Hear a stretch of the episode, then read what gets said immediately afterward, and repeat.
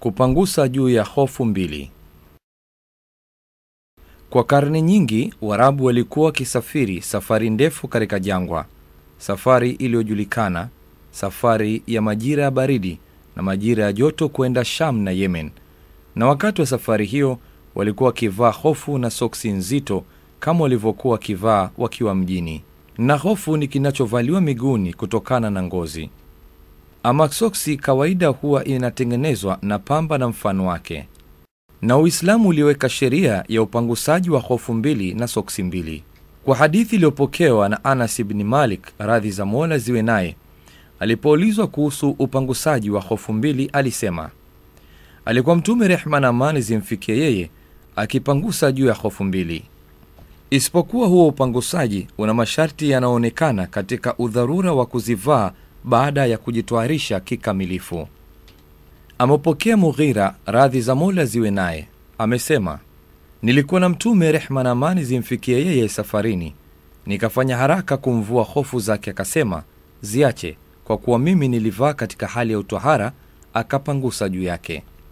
Na inashurutishwa katika kuvaa hofu na soksi ziwe ni zenye kusitiri miguu mpaka kwenye vifundo.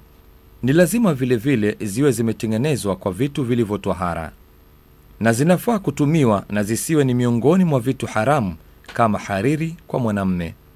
Na kwa inavyoshurutishwa upangusaji uwe kwenye kujitwarisha kutokana na kutangukiwa na udhu na sio tukio kubwa la ukosefu wa twahara. Kutoka kwa Swafuan bin Asal, radhi ya Mola ziwe naye, alisema alikuwa Mtume rehma na amani zimfikie yeye akituamrisha tukiwa safarini tupanguse hofu zetu na tusizivue siku tatu kwa kwenda haja, kukojoa na kulala, isipokuwa kutokana na janaba. Hayo masharti yanafungamana na muda maalumu, usiku na mchana kwa mkazi na siku tatu kwa msafiri. Na huyu ni Ali, radhi za Mola ziwe naye, anasema Mtume amemwekea msafiri siku tatu na masiku yake, na amemwekea mkazi wa mji usiku mmoja na mchana wake.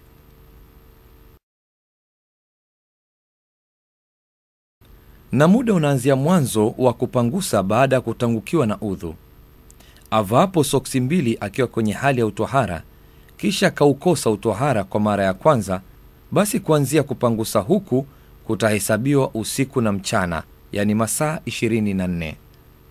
Na kupangusa ni juu ya hofu kwa mikono yake miwili ikiwa majimaji, kuanzia kwenye vidole vya miguu yake mpaka kwenye muundi wake mara moja atapangusa mguu wa kulia kwa mkono wa kulia na mguu wa kushoto kwa mkono wa kushoto.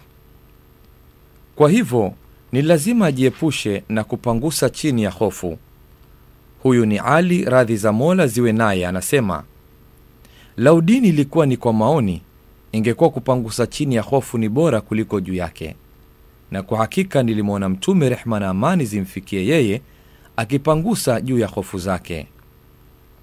Kutanguka upangusaji ni kwa kuzivua soksi mbili au mojawapo, lakini inatakikana kwa Muislamu mwenye kuvaa soksi akipata kuwa zina harufu mbaya afanye haraka kuzivua na kuzifua kwa kusafisha miguu yake ili asiwaudhi ndugu zake Waislamu. Kupangusa juu ya kitata, bendeji na plasta.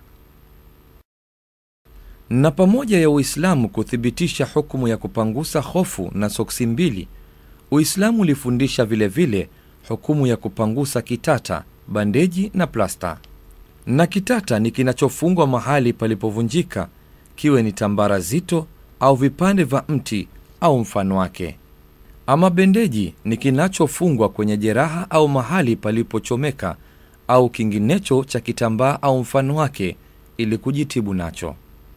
Na plasta ni kinachoambatishwa kwenye jeraha na mfano wake kwa kujitibu na vyote hivyo ni vitu vinafaa kupanguswa juu yake, na ushahidi ni hadithi ya Jabir, radhi za Mola ziwe naye, alisema tulitoka kwenda safari, na mmoja wetu akagongwa na jiwe kichwani mwake likampasua, kisha akaota. Akawauliza wenzake, je, mnanipatia ruhusa yoyote kisheria mimi kutayamam? Wakasema, hatukupatii madamu wewe unaweza kutumia maji. Akaoga na akafa. Tuliporudi kwa Mtume, rehma na amani zimfikie yeye, alielezwa habari hiyo na akasema, wamemua, Mwenyezi Mungu awaue. Si wangeliuliza ikiwa hawajui? Kwani dawa ya kutokujua ni kuuliza. Hakika ingelimtosha yeye kutayamam na kufunga kitambaa kwenye jeraha lake, kisha akapangusa maji juu yake na kuosha sehemu zilizosalia za mwili wake. Wala haijashurutishwa katika kufunga bendeji au vitata awe mtu yuko kwenye tohara. Vilevile haijashurutishwa muda maalumu maadamu anahitajia, lakini ni lazima azidishe kupangusa sehemu ya kitata na afikapo kwenye kujitwarisha kwenye kiungo ambacho kimewekwa mojawapo ya vitu hivi, basi ataosha pembezoni mwake na atapangusa juu yake pande zake zote. Na iwapo baadhi ya sehemu za vitata au bendeji iko nje ya kiungo kinachopaswa kukitwarisha, basi hapana haja ya kukipangusa.